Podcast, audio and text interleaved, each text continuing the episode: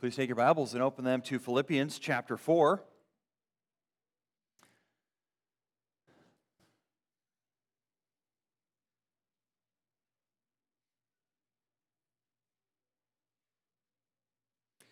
Philippians chapter 4.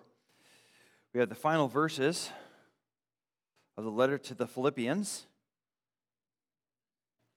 The Apostle Paul says in verse 21 Greet every saint in Christ Jesus. The brothers who are with me greet you. All the saints greet you, especially those of Caesar's household. The grace of the Lord Jesus Christ be with your spirit. On those words, he ends this letter, a letter that is written to a church that obviously he loves very dearly, but like him, finds themselves living in hardship. So you have this personal affection and greetings. He gives them well wishes and he cares for them. And even the people in Rome that are with him, his fellow servants say, We send greetings. They greet every saint. On what basis do those in Caesar's household who don't know the Philippians greet them? What is the basis for this Christian fellowship? Why does Paul end with this appeal that they desperately need God's grace, the grace of the Lord be with you? I mean, is this to be merely understood as just like, sincerely yours, Paul? Or is he doing more? Is he challenging them on one final parting note to find unity together and grace from the Lord? I suggest to you that that is exactly what he is doing. He is both saying, I'm done goodbye. But more than that, he's doing so with theological um, finalization of a letter that's called them to rest in the grace of the Lord and brotherly unity. So I'm going to I'm going to walk you back through the whole letter of the Philippians in way of finalizing and wrapping up with what I think he's pushing us toward at the end of this letter with verses 21, 22, and 23. So, so I'm going to suggest to you that those verses are an expression of the whole theme. The theme of the letter being something like this that, that they would live out the pattern of the gospel of Jesus Christ. That they would, they would walk in such a way that their lifestyle would be formed in such a way that the gospel shows itself evident in their lives. For instance, you go back to chapter 1 and verse 27, he'll say, Let your manner of life be worthy. That's the idea of fitting. That's appropriate to, hand in glove with the gospel. He would say later in chapter 3, if you go to, to uh, is it verse 20, where he says that we are to have lives as citizens of heaven says our citizenship is in heaven, and that's in contrast to the phrase before. Their mind is on earthly things, our citizenship is in heaven. So there's this idea that we live like the gospel, that, that our lives need to be fitting with the gospel of Jesus Christ. I think in, in essence, that's the theme, and then he, he teases it out. So let's tease. Okay, chapter 3, verse 17. You should be there already if you looked in verse 20 with me. Look at verse 17. He says, Brothers, join in doing this. Doing what? Imitating me. He, he doesn't just stop there. He says, Join in imitating me and keep your eyes on those who walk according to the example you have in us. So it's not merely that he says, Hey, be like me. That's not the point. The point is, is we have lived in such a way that the gospel is on display in our lives. We have lived as fits with the gospel and so, if you have a hard time seeing how the gospel makes connections to life, you can look at us. But it's not as though Paul's the only one walking according to the gospel. You can find others who walk according to the gospel. Look at them and follow after them if you have any doubts. Now, if you have been tracking with Paul as he gets to chapter 3, he's already given four examples. So when he says, imitate us and join in imitating anyone, it's a, he's already built a case for imitation. For instance, go back to chapter 2, verse 5.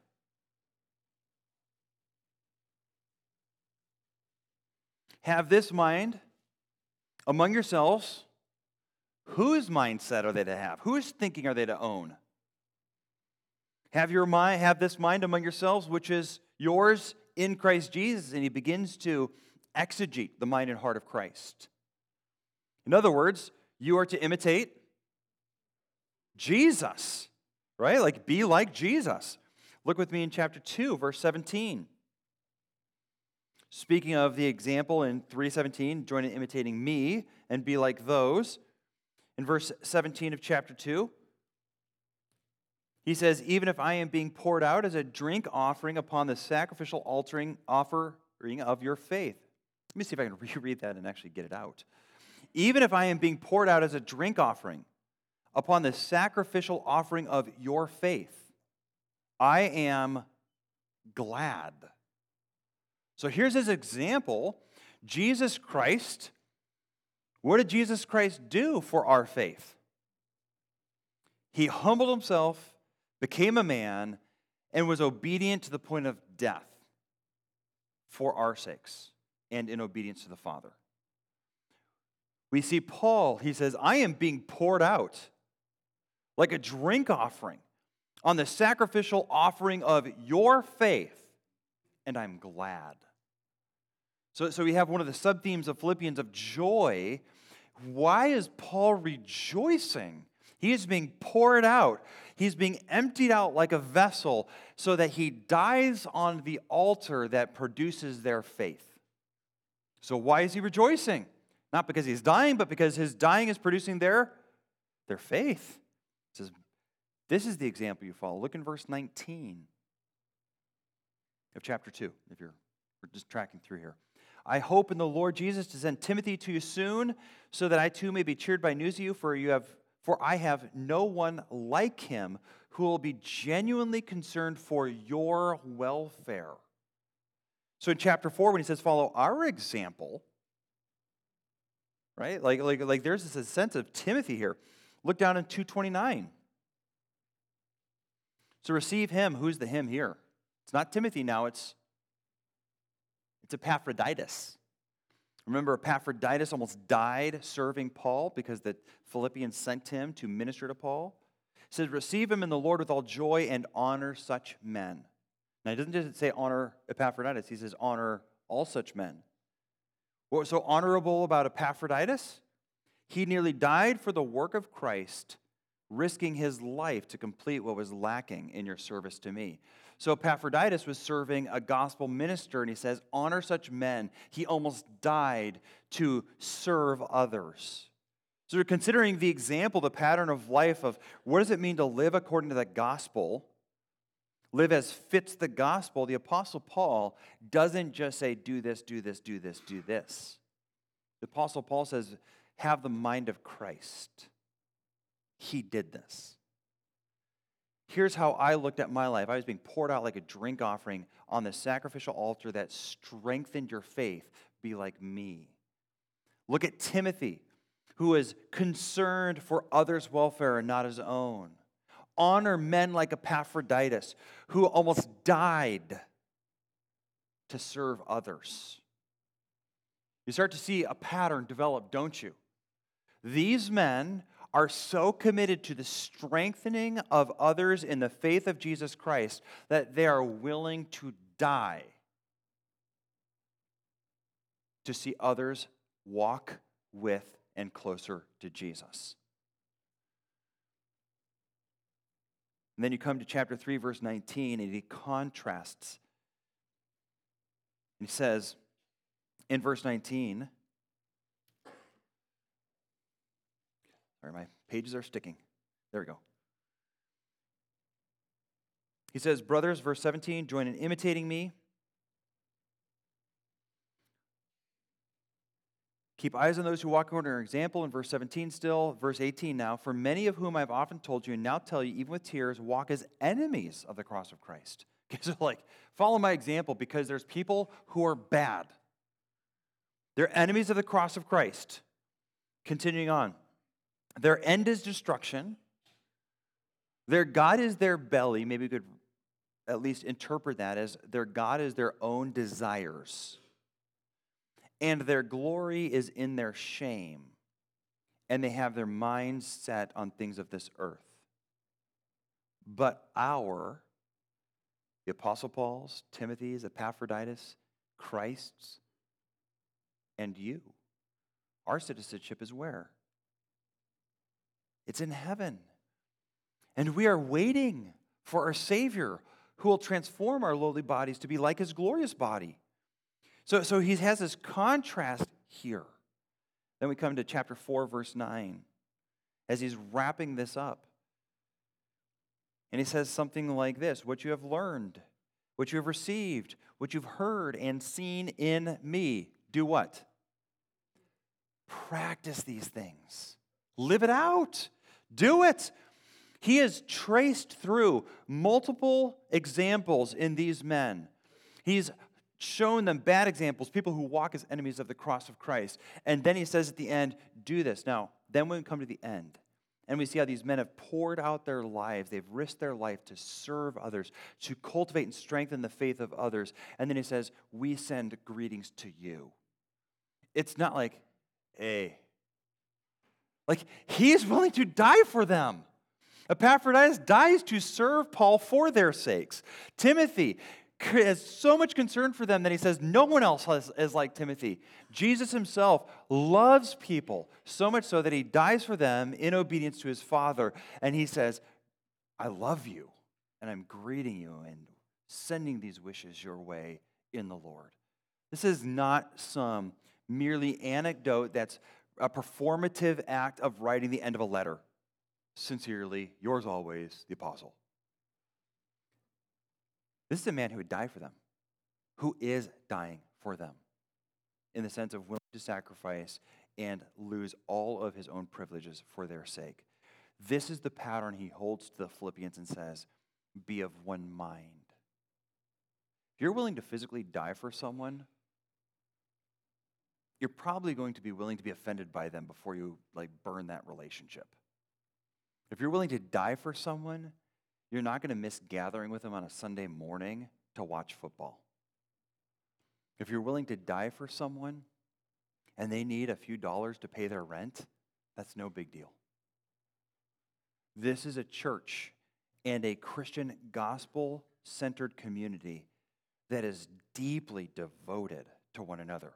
That's why there's such a striking problem in chapter 4, verse 1. When you start to see that division, he says, Stand firm in the Lord and get Euodia and Syntyche to agree. Because it's, it's such a clashing sound in the harmonious, sweet unity of the gospel. Like, where did that out of tune note come from? Fix it. I don't know if you've ever heard an out of tune piano. My wife gives piano lessons, so I have the joy of hearing little kids play on the piano all the time that has its own privilege. But when the piano is out of tune, it amplifies the joy. It's really nice to have an in tune instrument. I'm very thankful she doesn't teach the violin. Can you imagine how grating and out of tune disunity is to the people of Christ? It should be something not tolerated. Deep affection is the norm for those who live in the gospel. Deep unity is the norm for those who live in the gospel. It doesn't mean it's not a battle. It means that that is, that is where we set our cruise control, and anything off of it needs to be adjusted. Disunity, dislike, disinterest are out of place in the people of God deep sacrifice, concern for, prayer for, sacrifice by giving financially to. These should be the norms for God's people. So, what is the cost of gospel living? What is at stake? If you're like, okay, I'm in, I will follow Paul's example. What exactly might this cost you? I'm glad you asked. Look with me in chapter 2, verse 8. What did, it ask, what did it cost Jesus? You know the answer to this. He became obedient to the point of death, even death on the cross. And of course, it's not only that he died, he died the most miserable, torturous death that they had in the Roman Empire. in chapter 17, we already read this, but Paul is being poured out as a drink offering, indicates he might be dying for the faith. In fact, in chapter 1, he says, For me to live is Christ, and to die is gain. And he says, I, I don't know which one I want. And Paul recognizes that his life is disposable in gospel pursuits. Chapter 2, 29, Epaphroditus nearly died for the faith. In chapter 3, verse 10, he says this His desire is to become like Jesus in his death, so that he might be like him in his resurrection. Now, if, you, if you're following that logic, then conformity to Christ, a willingness to die for the cause of Christ, is the doorway through which the resurrection is achieved. Uh, Jesus says it this way you must take up your cross. He also says something like, you must die daily. Now, he's talking about sacrifice to like self actualization, personal desires, personal finances, and comfort types of death. But I don't think he's excluding death. Right? Like, like if you take up your cross, could it be that you actually have to literally die? Yes. And Jesus is actually giving the gospel. Like that, that's how he frames out salvation. It's not merely a prayer, it's a soul deep commitment to which you are willing to follow Christ no matter where he leads, even if it leads you into death. Gospel living may cost you your mortal life. I want to be careful there because you don't, you're, you're not at real risk. Does that make sense? Like, you may die. What have you lost? Okay, clearly we need to strengthen this point. Go to chapter 1, verse 21 with me. This is the whole point of the Philippians letter.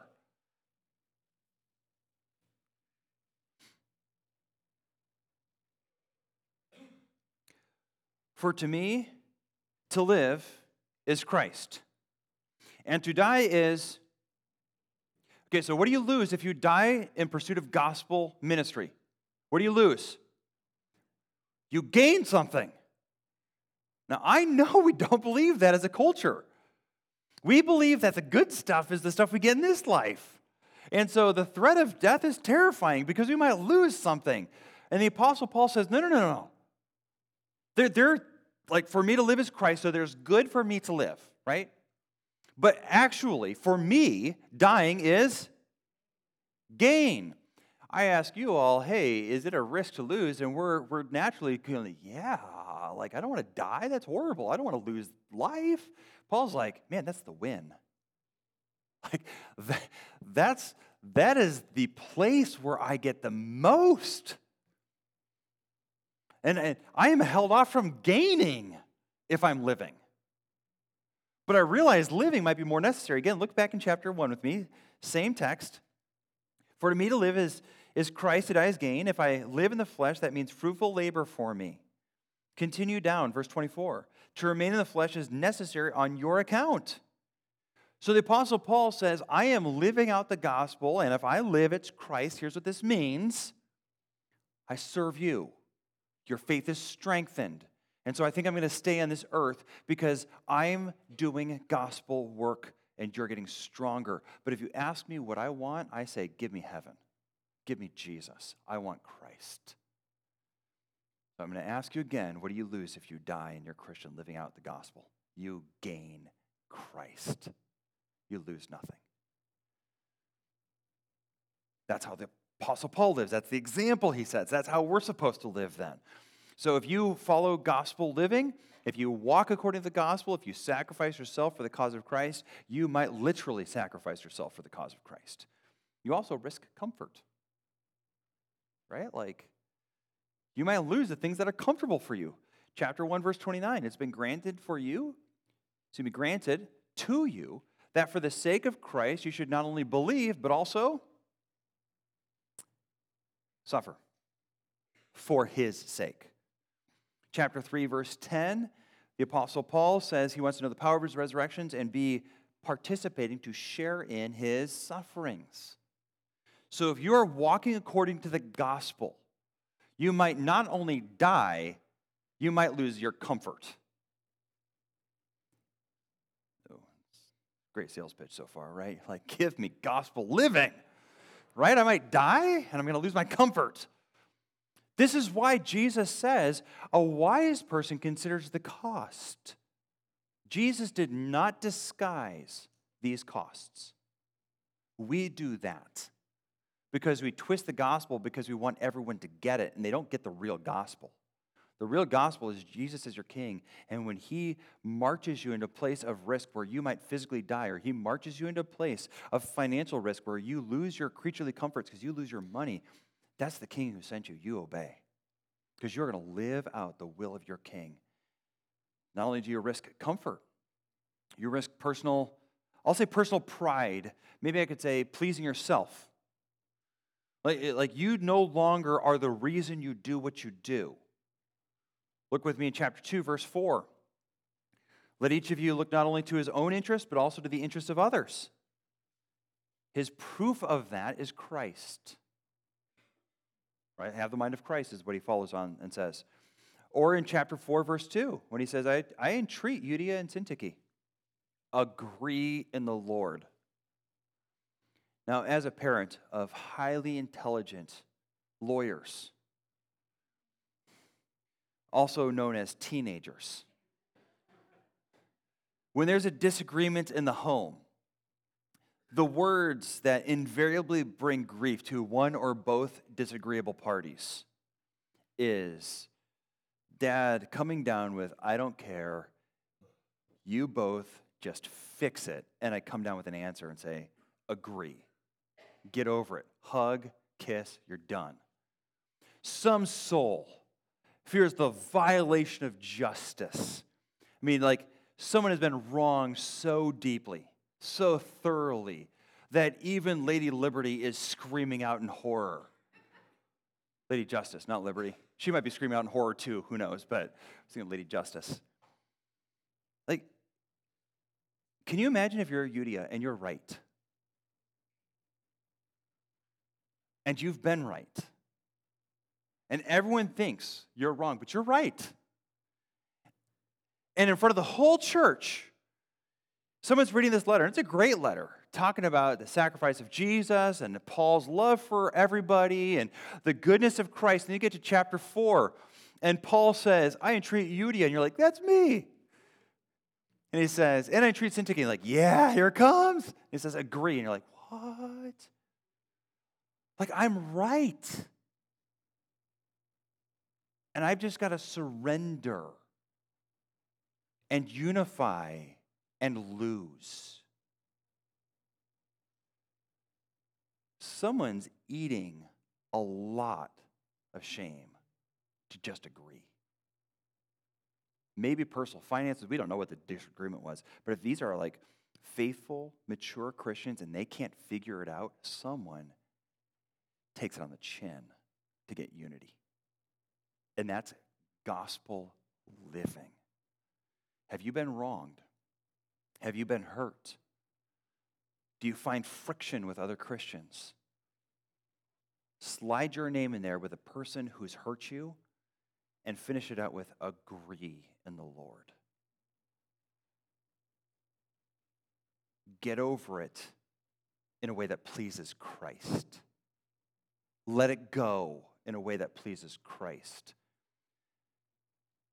Just take the hit, even if it makes you look bad for the sake of pleasing Christ. Be willing to be injured and not be vindicated in order to please Christ. And the whole church hears that. And now the, the, it's over. I mean, again, it's like a parent saying, hug, kiss, be done. And here's Euodia, Euodia, I'm right. And Syntyche is wrong. And no one's going to know that.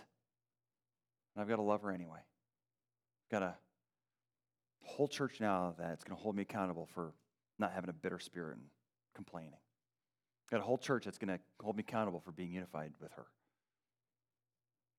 And Paul wouldn't just leave it there. He'd be like, with joy. Right? Like, it was like, parents, hug, wait, you didn't mean that, hug again. Right? Like, with joy.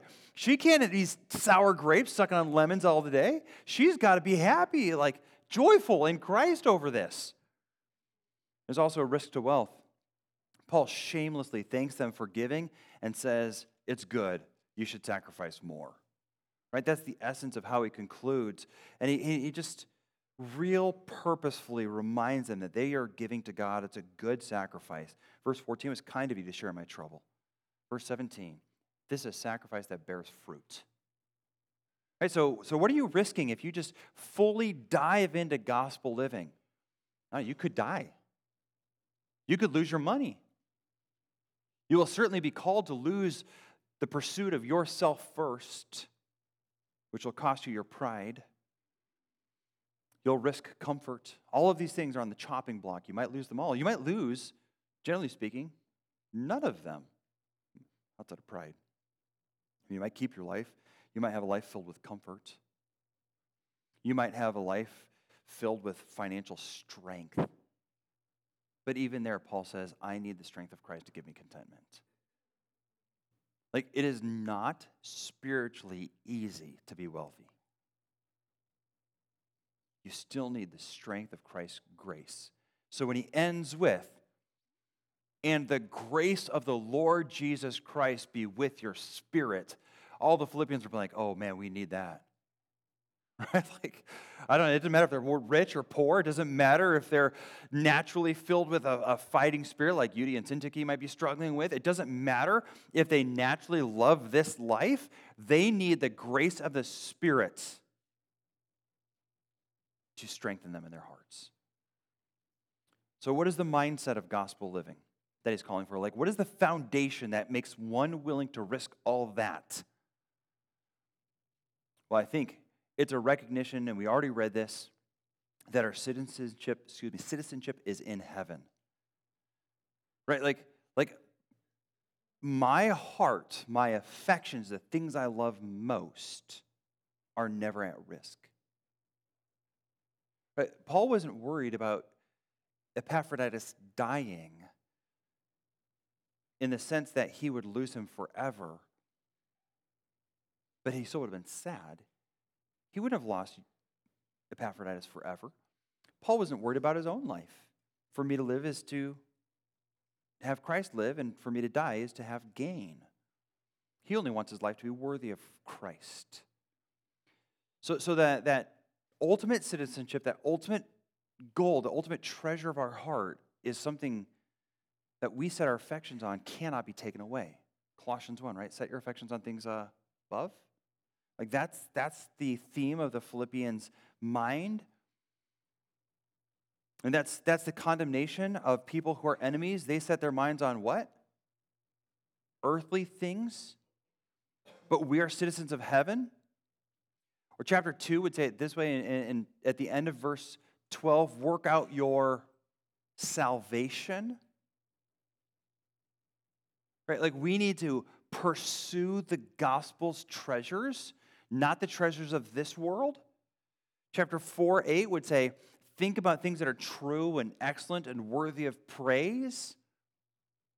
So, so there's this value system that renovates the motives of our heart.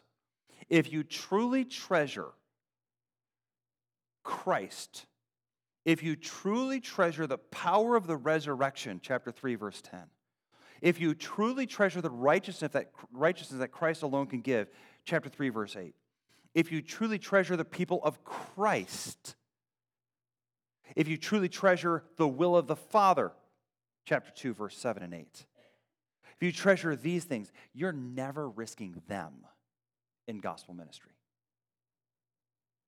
Right? Like those, those are never lost. The pleasure of the Father, the rewards of heaven, even the strengthening of fellow believers, that's an investment that can never be eroded, taken away, rust, or lost. Ever. So when you spend all of your time working to cultivate whatever it is you're cultivating in life. Right? Whether you're like in school and so you're working hard to have a sharp mind or just not fail. I mean, just like spectrum there. Whether you're working hard to earn money just to support your family, these things, food on the table, good grades in school, don't matter in heaven. I mean, do you really think in heaven, 20,000 years in, someone's gonna be like, sophomore year of high school, grade in math, what was it? And if they do, do you think they'd be like, seriously? That's all you had? You got a C? Man, you're horrible. Like, how does that go? No one's going to care in heaven. But God might care and does care that whatever you do, whatever your hand finds to do, you do with your whole heart for Him. That reward, that measures forever. But that's the whole point of this mindset of gospel living is to say there are things that matter. And this is then why Christian unity is the de facto goal of God's people in association with each other. Because almost every time there's disunity, someone treasures this earth more than the life to come. Right? Pride, personal feelings, um, sometimes sin, which means you're not forgiving or granting or seeking forgiveness. Those are earthly things coming in the way of the spiritual value when you hold on to bitterness or anger or hurt rather than granting forgiveness. You're trading. And you're trading the opposite way of a good Christian. Gospel living says, I will leverage this, the stuff of this life to get eternal stuff. The person who can't forgive is doing the reverse they're, they're giving away the eternal things because of heartache over temporary things. That's dumb. I mean, I get it. I've been hurt, but it's dumb. And I've, I've, I've confessed to the dumbness before, but I mean, I was young, so I'll just point out how bad my brothers are. I was like three. I got, I got like a 25 cent allowance, which is usually just loose change in my dad's pocket. And believe it or not, I did trade away dimes for nickels because bigger is better. my brothers, my brothers are the ones that convinced me of that financial wisdom. So that's what happens when we don't forgive. That's what happens when we have disunity. That's what happens when we give up opportunities to encourage each other just to stay home and watch TV. That's what happens when we refuse to serve one another because serving is expensive. I mean, I, am really not like trying to like slide in work in the nursery moment here, but here it comes. That's why y'all don't like in the working in the nursery. Because when you work in the nursery, you don't get sitting here and, and listen to like 45 minutes of Nehemiah 9. You're like, man, I'm missing out. No, but there's a real reason that's a challenge because that is a sacrifice. Just this week, my daughter's like, you know, Dad, I really don't like working in the nursery. I'm like, whoa, like the world has changed. I never knew the nursery was hard. I'm like, why don't you like, like work in the nursery? She's like, well, I really like worshiping. I'm like, yeah, you're God's people. That's normal. Right? Like, it makes sense. So here, God calls his church to serve one another in ways that leverage today's joys for eternal joys. And honestly, we are blind to the fact that nursery is that. I mean, coming early and picking up trash on the campus, like our deacons often do, is that. Getting up early to pray for your church family is that. Not not fighting with someone because they offended you over some little slight that they probably didn't even know they did is that. And not only does the Christian have this bedrock commitment to value heaven, they have a commitment to do it with joy. like eh, eh, joy is used throughout this letter. I mean, think about how Paul says this I am being poured out like a drink offering on the sacrificial altar of your faith, and I am glad. And then he says, And you should be glad with me. Like, I mean, Paul probably needs a little bit of his own medicine. We talked about the sorrow of Epaphroditus almost dying, right? Because he could read it this way like Epaphroditus. is being poured out like a drink offering, and he was glad, and I should have been glad. But no one wants to see a friend die. No one wants to see Apostle Paul die. But he looks at this and says, if we could just step back and see perspective, someone dying like Jesus for the sake of the body and bride of Christ is something with which we all ought to be glad. We send missionaries overseas. We, we, we financially support them to sacrifice deeply for the cause of Christ. And often we look at that and we, we have a sense of sadness. They've lost something. Listen, they've lost nothing. We should be glad for their sacrifice. What a joy to partner with men and women that sacrifice like that. We had to encourage that joy. It's no surprise then the Apostle Paul says, for instance, in 117, that his affliction in jail is leading him to joy. He says, What then should we do? That in every way, whether in pretense or in truth, Christ is proclaimed, and in that I rejoice. Or chapter 3, verse 1 Finally, my brothers, rejoice in the Lord. Chapter 4, verse 4 Rejoice in the Lord always. And again, I say, rejoice. The Christian responds to that leveraging of this life for eternal gains as pure joy when he can see what God is doing. That is, that in the Lord, these things are treasures to be given away. Firmly resolved to hold on to Christ is uh, the other attitude that the Philippians are to have, right? Hold fast to the word of life, chapter 2 says. He says, I count everything as lost, chapter 3, verse 8, for the surpassing worth of knowing Christ Jesus my Lord. Hold to Christ. Like, rejoice in the opportunity to sacrifice for him and hold on because sorrowing, suffering, hurt, and loss will often cause us to lose our hold on Christ. I mean, there are relationships that are probably not in your life now, either because people annoyed you or you annoyed them. People are obnoxious. They say stupid things, they hurt you, they sin against you, and you do it to them. And there are relationships you have in your life that have dissolved because of those things. Sometimes following Christ costs you something. It's risk to finances and comfort and life. And that risk causes us to let go of Christ and hold to those things. So don't hold fast to Christ.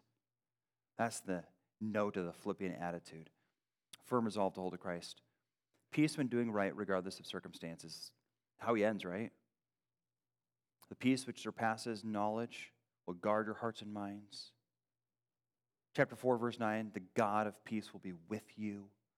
Think about the things that fill you with anxiety. It's usually things, right? It's where's the rent going to come from?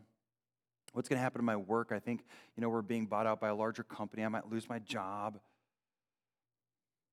It's the worries of this life that, that own our souls, and our minds are filled with anxieties we treasure heaven, trust the King of heaven, and he guards our hearts and minds, we live in peace. So he calls the Philippians to live in peace. And he says, I have learned, whatever state I am, to be content because I can do all things through Christ. I don't know what's got you staying awake at night, but I know the supernatural power of Christ can give you peace in it. Finally, the last attitude that you have is kind of this gospel living heart is the just absolute dependence on the relentless grace of God. God's relentless grace empowers this. So I end on all that. I'm like, okay, think about this. Who could do this? Right? Like, like look at gospel living, and it's okay, I've got to be like Jesus or Paul, okay? So, like, there's Jesus, then there's Paul, and then there's the rest of us. Like, how do you live by Paul's example or Jesus' example? How do I live up to this? How do I have joy? Because life, life hurts and it's hard. How do I have joy in that? How do I have contentment? How do I do this? How do I have unity with people that are horrible? How do I do that? And the answer is final words of the verse, excuse me, final words of the letter. The grace of the Lord Jesus Christ. That's how you do this. Think how he starts. Grace and peace be with you. Verse 2. Then he says something like this in verse 6 I am sure of this that he who began a good work in you will bring it to completion in the day of Christ. See how confident he is this is going to happen? You will be someone who lives out the gospel because I know the one who's doing it in you. He says it again in chapter, it's one of my favorite verses in all the Bible. Work out your salvation, for it is God who works in you. Man, that's so relieving. This is not extreme makeover you, you variety right? Like, you don't do this. This is extreme makeover with the grace and the power of Christ. Chapter 4, verse 8. We think about these things, but it's the God of peace who's with us. That's not like merely He's the buddy who stands with us and doesn't help us. It's that He's there to guard us, defend us, and strengthen our minds and hearts. Chapter 4, verse 13, the verse that's overused everywhere else, but here. I can do all things through and what does he do? What does he do to you? He gives you strength. God has not called you to live according to the gospel pattern of Christ and left you powerless. He has given you massive power that dwarfs the biggest, baddest truck ever made. like, like you, know, you ever watch those truck commercials? Like this truck most powerful truck ever known to man. It's like, really? Come on, Ford. It's an electric truck. Stop it.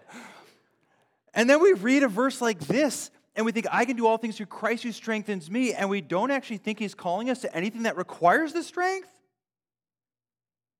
Like, I mean, it is funny to see Bakersfield. It's like you drive in a city that sees like a quarter inch of rain and has no mud anywhere, and you're driving this truck I mean, capital T R U C K, truck. It's like it has never needed four wheel drive a day in its life. God is not giving you a spiritual powerhouse through Christ for you to sit in a Christian driveway, never pressing to move to be like Christ. You're driving through the muckiest muck of this world with a weak heart and weak muscles, and you need Christ for all your worth to get this done. And He's there.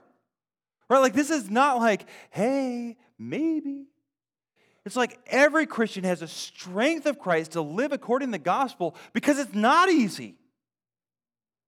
If your Christian life is easy, it's because you're not using Christ. He calls us to have joy when life hurts to love people who cause the hurt. And that takes an amazing work of Christ's grace.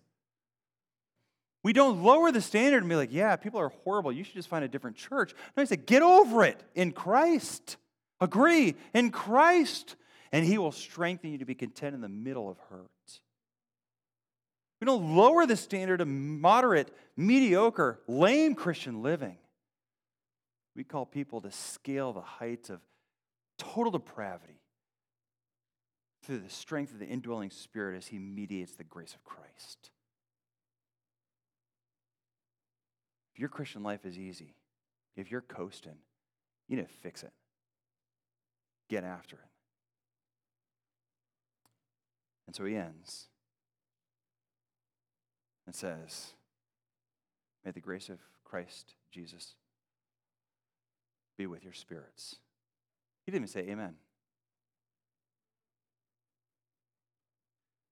Period. Let us follow the example of Jesus and Paul, and Epaphroditus, and Timothy. They risked so much of this life so that they could be filled with the glories of heaven in the life to come. Stop wasting the life to come by holding to the things of this life. Ask yourself seriously Lord, what needs to die?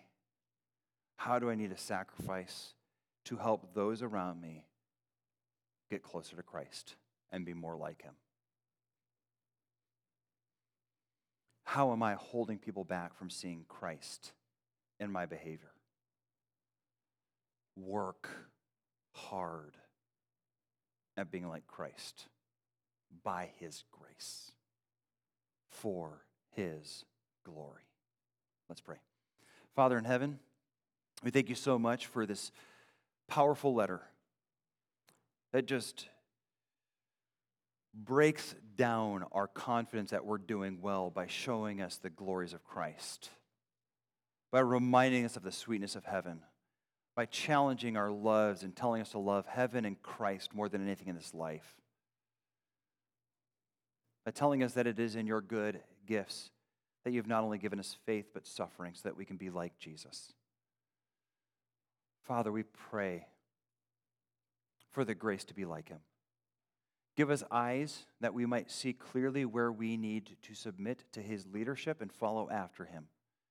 Father, if in relationships we've been proud and selfish, would you forgive us and lead us to repentance and give us strength to walk in sacrifice, treating others as more important than ourselves?